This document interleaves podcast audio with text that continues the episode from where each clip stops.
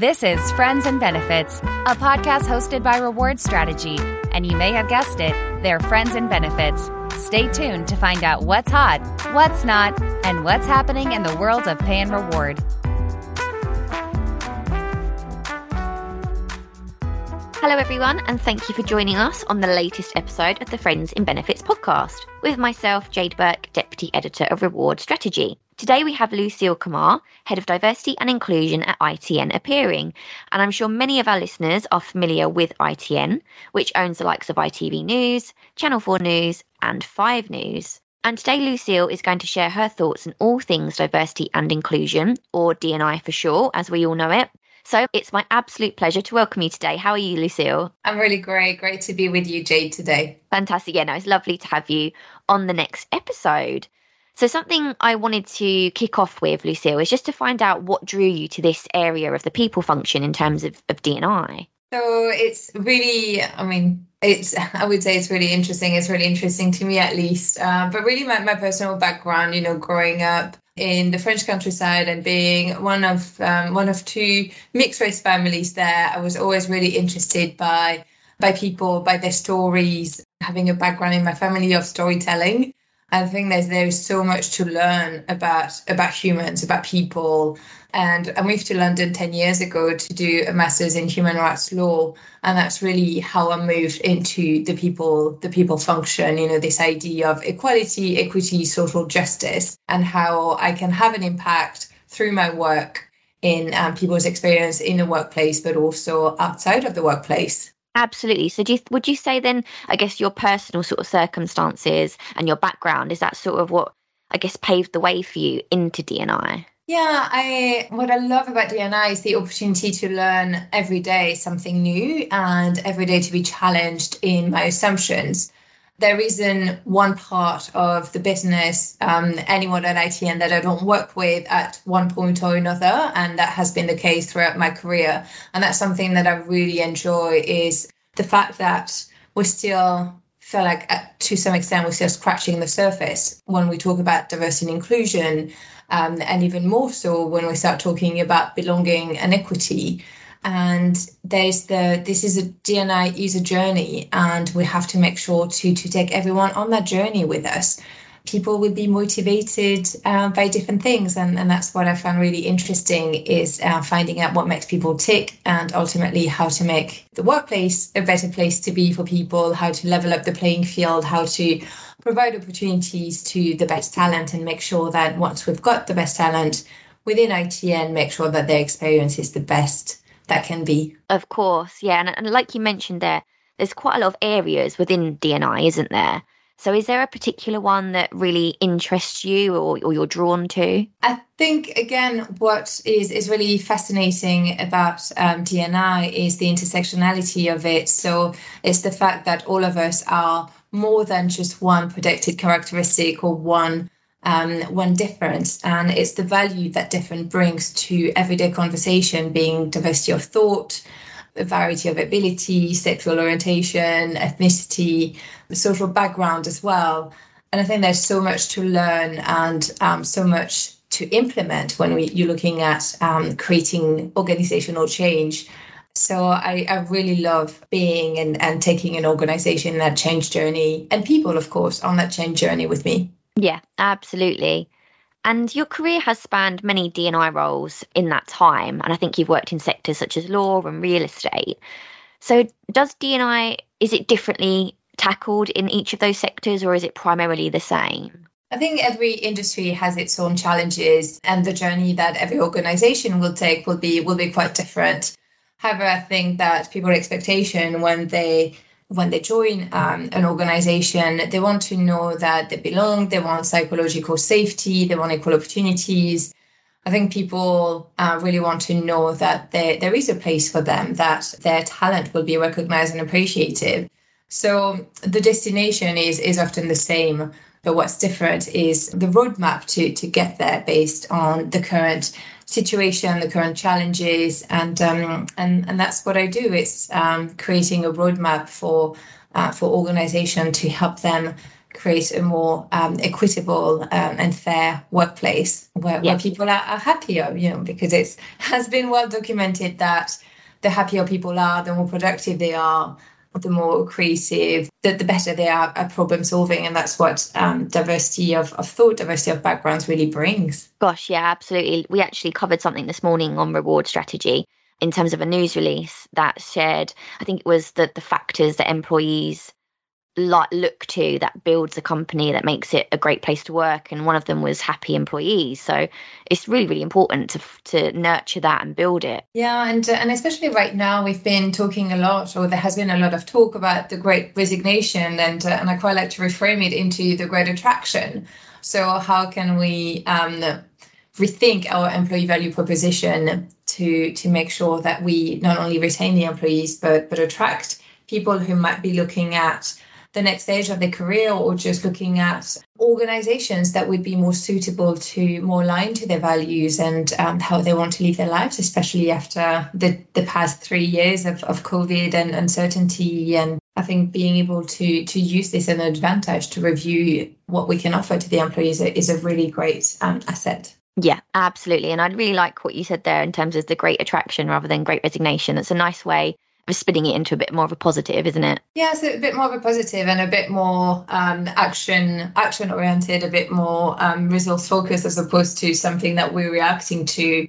How can we be proactive into into preventing into preventing um, people leaving and taking advantage of um, people who are leaving the workplaces and, and have their join our own organization. Yeah, most definitely. And it's certainly something that everyone is struggling with right now. So it's got to be you know tackled and, and, and looked at in different ways to i guess improve the situation. Yeah and um, ultimately I don't, I don't think generally what people want is is very complicated. I think it's a lot about work-life balance. It is about being valued feeling respected feeling heard and having opportunities for growth and um, opportunity to learn. And um, and i think when you when you get that uh, that's but you know of, of course people will have different motivations and generational there will be generational differences as well. But i think you know that idea of respect and work life balance is is increasingly important and being valued and feeling valued and respected. Yeah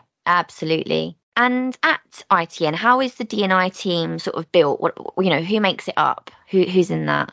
So I like to think that it's everyone's responsibility to drive diversity and inclusion at ITN. So although I'm the only person with um, with a diversity and inclusion job title. Um, the the amazing thing at ITN is that that I really feel supported. It's um, it's something that is really embedded in the business. We've got our employee networks have sponsors from the senior leadership team. We've got um, the HR team, of course, who plays um, a very important role in driving that strategy. And we've got also viewers' feedback forums as well, um, which I think is quite interesting. So our newsrooms work or, or welcome or, or, get feedback from some viewers on the diversity of the programs. You know, did their did their communities how were the communities presented on screen and i think that's um, that's really amazing to see how it's not just um, the culture that we have internally but how this reflects in terms of, of our output in terms of our outreach and and I think that's what makes me really happy about my role is um, is to know that um, I'm never alone and I can ask and get support um, and help whenever whenever I need it. Yeah, I can imagine, and I guess you need, like you say, you want everyone in the business to sort of champion this to make that change. So it's vital. Yeah, I really believe that everyone has a role to play, um, regardless of seniority, regardless of background. There's always um, something that um, one can do, and and that's what I've always found is that um, people are really willing to help. Um, you just have to make it as easy for them to know to know what to do. And and sometimes it's just sharing your story. Sometimes it's just mentoring someone. So it doesn't have to be too time consuming or scary. Yeah, no, absolutely. That makes perfect sense. And I'm sure something all our listeners will probably be very interested in is how your days vary. Are they quite the same? Well, I would imagine that no two days are actually the same, but how, how does that sort of construct itself for you? Yeah, that's right. And and again, that's what I love about about my role is, as you said, no two days the same. So one morning it can be um, building the, the strategy for um, for for ITN. So right now I'm working on a social mobility strategy. I might be looking at data. I might be doing some coaching. Uh, I might be delivering or designing unconscious bias training. Um, I might be, you know, looking at bathrooms and facilities to make sure that they're accessible. Um, I might be designing um, a program such as a talent program, working with schools, working um, on pitches for clients. So there's a, there's quite a lot to to juggle, you know, um, writing thought leadership pieces, and and I think you know that always keeps me on keeps me on my toes. Um, so when you work in D&I, you have to be very adaptable and uh, be ready to embrace change. Yeah, absolutely. And to be uh, to be honest with you, Lucille, so many people I interview on the podcast, so many say you have to be kept on your toes. So I think that crosses over in all these sorts of roles within the people function. You're you're always so busy and, and trying new things and wearing different hats. So I think uh, it's it's quite an exciting place to be. I'm sure. Yeah, I when I when I found out about the growth growth versus fixed mindset it really opened my eyes and, and i think when you're working in dni you, when you're working in the, in the people function having a growth mindset however uncomfortable it might be sometimes is absolutely crucial yeah absolutely and something i wanted to get your thoughts on uh, Lucille, was something about the metaverse. This is something we're we're seeing a bit of a growth spurt in, I guess, with with um, companies tapping into that technology to sort of collaborate and, and use it for their workplace. And research has found that half of businesses are set to embrace the metaverse to improve their diversity. So, do you think that can be achieved, or is this something that you're starting to witness? What are your thoughts on that? I think certainly that could have a, a lot of uh, of positive impact. I think, especially as we're, as we're embracing a lot more of um, of hybrid, hybrid workforce and having this opportunity to um, to work more flexibly could certainly be be an asset, especially in terms of of attraction and giving giving employees more ownership um, and accountability for their time, how they work, where they work. I think we might want to be careful about anything related to technology and AI and to, to make sure that they're not actually biased. Um, and right now, there's a lot of AI technology um, that's currently biased just due to the way that it's been programmed. Um, so I think it could be a real asset, providing that um, we're we're sure that the processes are and the functionalities are fair, um, that they've been designed in in taking accessibility in mind for everyone. Um, and accessibility might mean different things for, for different people, you know, not just physical disability, but also neurodiversity. So yes, I think it could be a really fantastic opportunities to again level up the um, the playing field, providing that there are considerations in terms of of accessibility, in terms of supporting people with caring responsibilities, for example, and and monitor monitor con- consistently monitor and evaluate the the impact, um, be it positive or, or negative. Yeah, I agree with you there because I think it's like with all these new technological advancements, it's like how do you measure whether they're working and the positives of that? So it's an interesting one, I think, and I guess time will tell. Yeah, but in, in the meantime, um, I think this is definitely something to to be embraced if uh, if that makes sense for for the business. I think there's, um, I mean, being a, a D&I professional working in a people function, I do really value face to face interactions. I think, in terms of building trust, in terms of creating relationship, face to face interactions are um, probably one of the best, but also I've never had direct experience of the metaverse in the way that we've um, we've been seeing now. So maybe I'll change my mind, and maybe if we speak again in a couple of years' times, I will have um, and be completely bought in into this idea. Yeah, exactly. You just don't know, do you? yeah. Fantastic. So I guess on that note, I know we've just been talking about boosting D&I in a sense there with, with technology, but what ways would you advise organisations to improve their D&I? I would um, I would start by having an honest look at uh, at where you are and to do so with with humility. Um, no one has all of the answers, and the the road to um, to equity is um, is is long. Um, so I would um, I would really have an honest look about yeah the current state of the organization, both from um, a data perspective and if you don't have um, data of your organizations, I think that's a, a really good um, good way to start because without data, you can't really measure the impact of any solutions or any programs that you put in place. And if we're looking at DNI in the same way that we look at any other functions, we want to be able to demonstrate what works and what doesn't work. So um, diversity data is um, is a really good place to start. But also, you know, when you see where you are now, is doing a, an employee survey. How are people feeling? What are the perceptions? Um, because that might be that might be quite interesting as well. I would also look at where the organization is, and again, doing it with humility and honesty on on its maturity journey. So, are you is your organization approaching DNI from a um, legal protection point of view? So, are you looking at DNI in the way to avoid being taken to court, for example, purely um, to to adhere to the Equality Act, or are you seeing the business case, or is it fully embedded in all of the processes, not just the people processes, but the financial processes, the strategy, and and I think you know this is a, this is a process, this is a journey, um, and the the best way the best way to to start or to continue is um, is to be able to to have robust conversation and do that without feeling defensive and which can be difficult because um, everyone's very proud of the work that they do and um, and with DNI there's always progress to to be made. Um, so yeah and what what a good what a good culture a good culture of belonging uh, culture of inclusion will look like ultimately will um, will depend on what the people want. And although I, I do think going back to that um, that feeling of psychological safety is, is really key.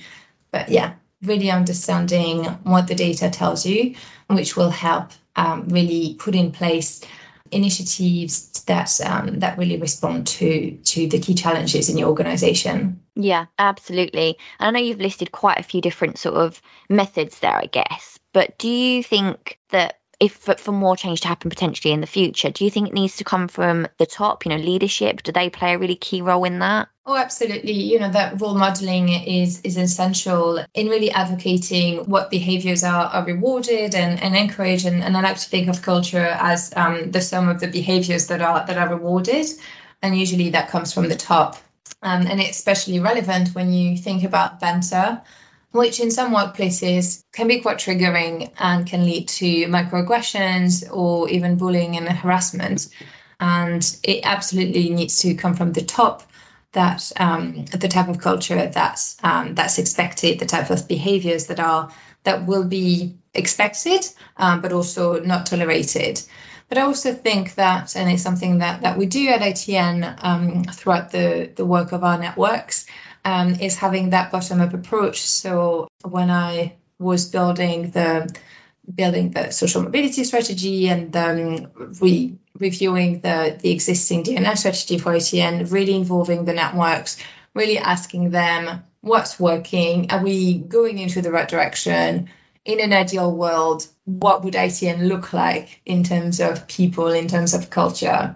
Um, and then my role is to, uh, once I've got that, to devise that roadmap to to get everyone together there. But I, I, think it needs to come from from the top, but really needs to, needs to be informed by by everyone at, at all levels.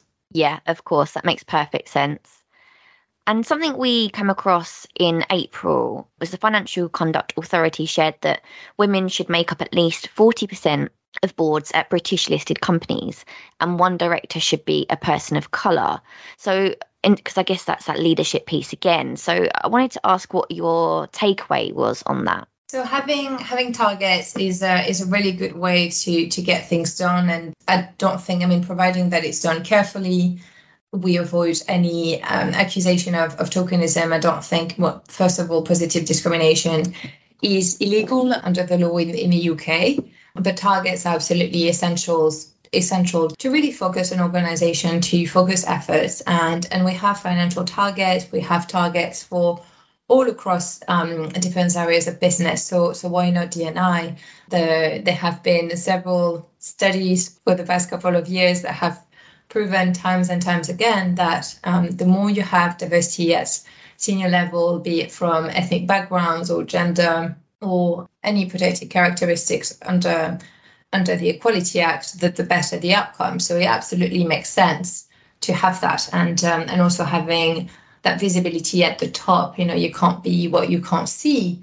So I, I think having targets is a really um, is a really good way to to make sure that there is accountability for that progress. Yeah, absolutely. And I like what you said there. You can't be what you can't see. So that's a that's a really, I guess, important motto or saying, you know, whatever you want to call it, to to concentrate on to make DNI a little bit more important and and to to push it forward within the business, I suppose. Yeah, um, and um, and, and again, it, it's about reframing um, what DNI is and what the pe- people function is, and you know, going back to again to um, to your questions about any any advice on on how organization can can improve their their DNI is to is to see it as a as a strategic priority, just as any other parts of the business is, and, and treat it as such with um, with targets that are measurable and there is accountability um, and consequences if if those targets um, are missed. Yeah, absolutely. We're going to just get Lucille's thoughts on benefits packages that are diverse.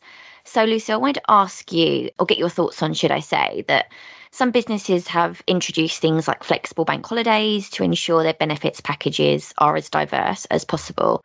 So, with that in mind, is there anything that ITN offers or are thinking of offering, um, I guess, to tap into that? Yeah, and um, and again, something that I really like at ITN is how closely I work with our reward um, rewards team to to make sure that we constantly review and think about our benefits accessible and suitable for, for everyone. And I think swapping bank holidays is um, is definitely the, the way forward. It's not something that we do quite yet but something that we offer with which I think is is really great is something that's called flexi leave um, and it's basically the opportunity to take a month off up to a month off during the year but having your salary uh, divided into in, into 12 months. So you would be unpaid but you wouldn't be without a salary for, for that month that, that you take off but you wouldn't be without um, any income for for that um, and I think that's an amazing way for uh, for people to do whatever they, they want to be. And um, it was initially introduced to, to support families. Uh, but now, which I think is fantastic, it's grown to more and more people are using it, be, be it to um, to travel, be it to write books, uh, to work on um, their side businesses, or to work on their sports careers.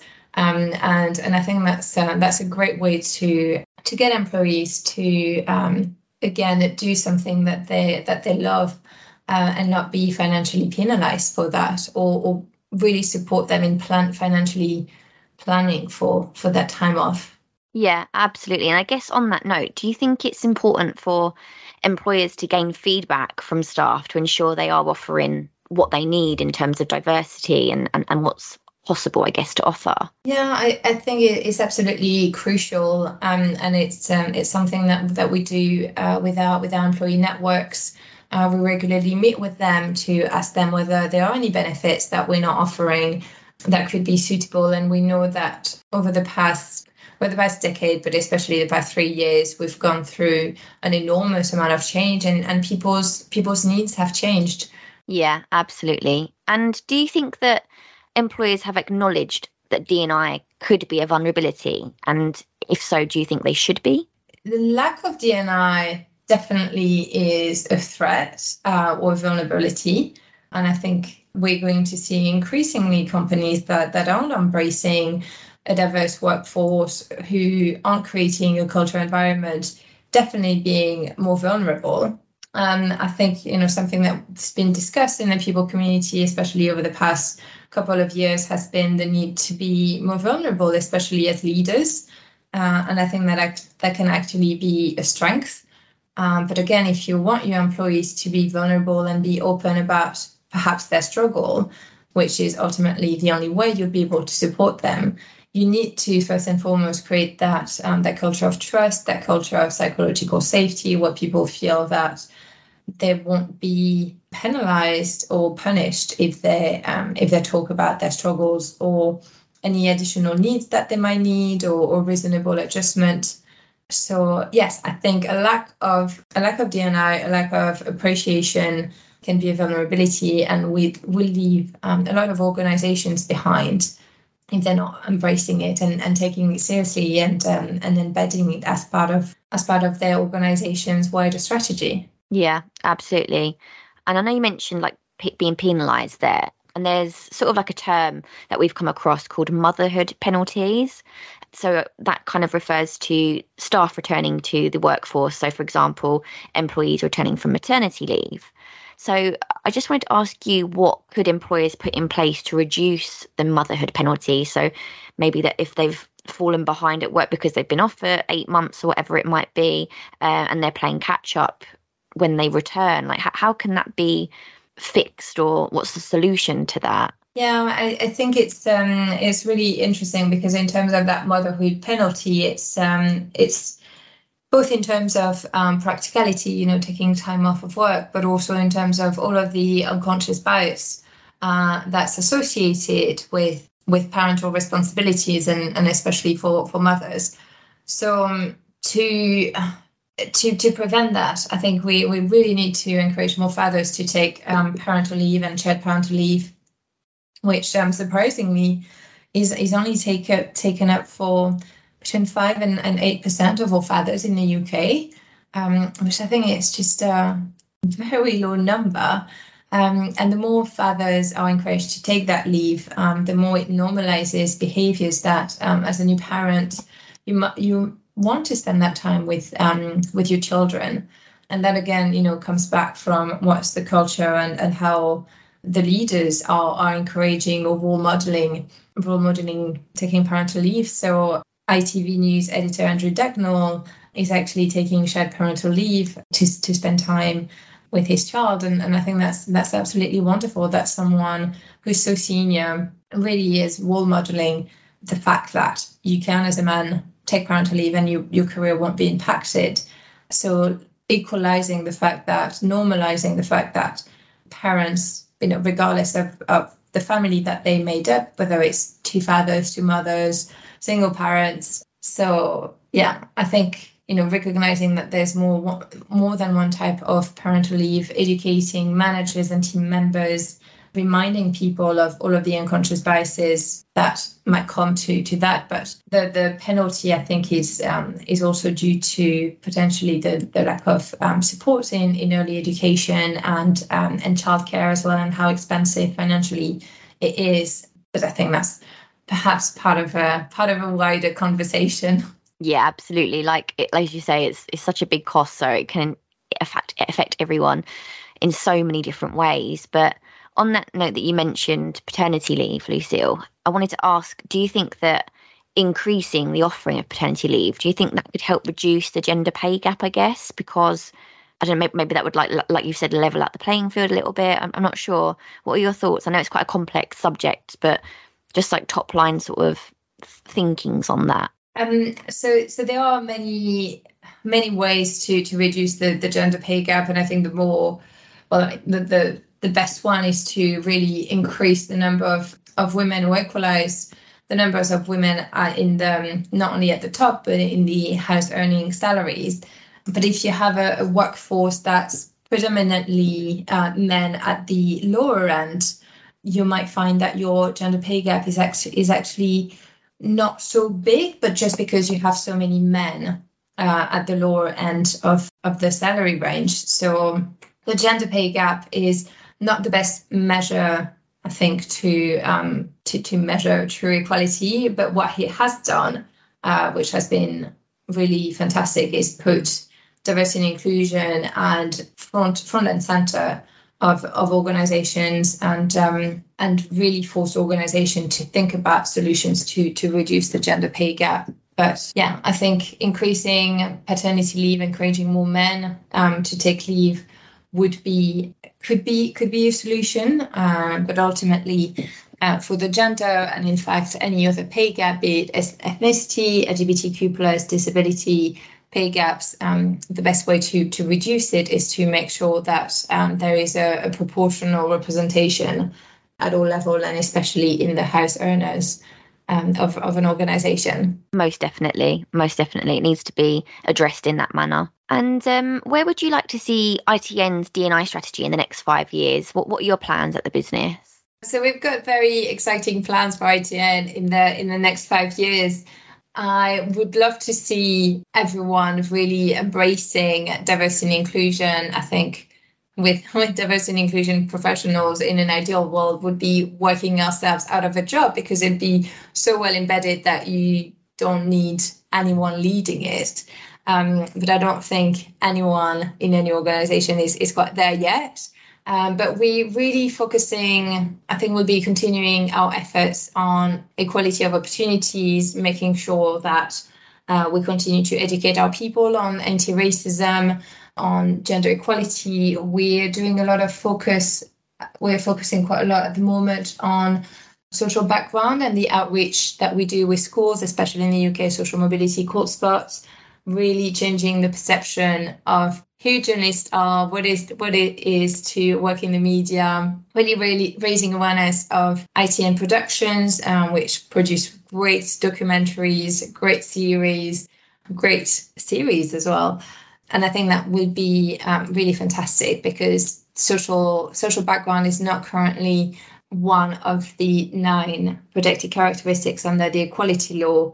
Um, but that's something that more and more organizations are, are talking about. Another aspects of what we'll be working on will be disability, which again feels like something that organization can be quite reluctant generally or might be quite scared to to approach and that's really something that we determined to um, to tackle. We really want to make ITN a disability confident workplace.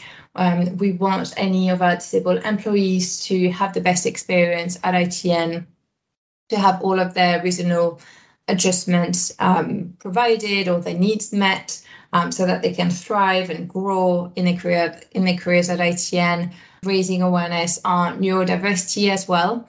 And I think that this is really something um, that we're going to hear a lot more in the um, in the next couple of months and year, because a lot of currently 19 to 20 percent of the UK population has a disability, but bearing in mind that quite a few disability are acquired throughout someone's lifetime. Um, we might see this number grow over the next couple of years, and as the the conversation widens, especially around neurodiversity, I think um, we'll find that a lot more people are more open about their them being neurodiverse and uh, and really broaden up that conversation. Everyone understanding the the spectrum and the richness that um, all of that diversity brings. So yeah, so very some um, some exciting plans. Yeah, I was going to say it sounds like you've got lots going on and lots to prepare for, which is really really exciting, and and DNI is forefront and center of that. So that's fantastic. Yeah, thank you. We'll be we make sure that we share share our progress and share our learnings, and and I think the DNI community as part of the people community is um, is really supportive and there's a lot of of knowledge sharing that is taking place and I think that that makes that creates a, a supportive environment even if you're like me the only person working on DNI in your in your organization. Yeah, absolutely. I was going to say, Lisa, and you've got people to lean on, which which makes everything a little bit easier. So, Lucille, one thing we like to end the podcast on is just to get your thoughts on, I guess, whether you had a career change. So, for example, what you'd be doing if you weren't in the people profession. So I, I really enjoy spending time in nature and, and hiking and um, and horse riding. So I think I'd probably be um, a guide in the mountains or leading groups of people and making sure that they um, they enjoy and they learn what um, what nature has has to offer and um, and I think it's it's really amazing for mental health as well spending time outdoors spending time reflecting and quieting the mind from um, the, everyone's busy lifestyles. Yeah most definitely. And I could imagine the views would be spectacular. So I mean like you said for mental health purposes it would it would be blissful. So I could imagine that would be lovely. So that is about all we've got time for, Lucy. I just want to say thank you for joining me on this latest episode. It's been a pleasure having you here. Thank you, Jade. Great conversation. Absolutely. But remember, we'll be back with another Friends in Benefits very soon. But in the meantime, you can listen to some of the past episodes featuring brands such as Total Fitness, Audi UK, and Virgin Money Online. But thank you for listening, everyone.